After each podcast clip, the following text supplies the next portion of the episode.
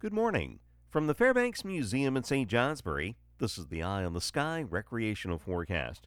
A chill in the air coming in. We've got a cold front moving through this morning. With it, clouds and a few flurries or stray snow showers, mostly in the north. It will give way to partly to mostly sunny skies, but a blustery, colder day. Starting out in the 20s and low 30s north, 30s to near 40 south, but steady or falling during the day. And the northwest winds will increase, making it feel that much colder. 10 to 15 miles per hour, gusting 20 to 30 miles per hour. There is some early season skiing and snowboarding to be found. And for the weekend, it looks like lots of sunshine tomorrow, although it will be on the cold side with a gusty west wind, and then clouding up on Sunday. Temperatures will ease up as well.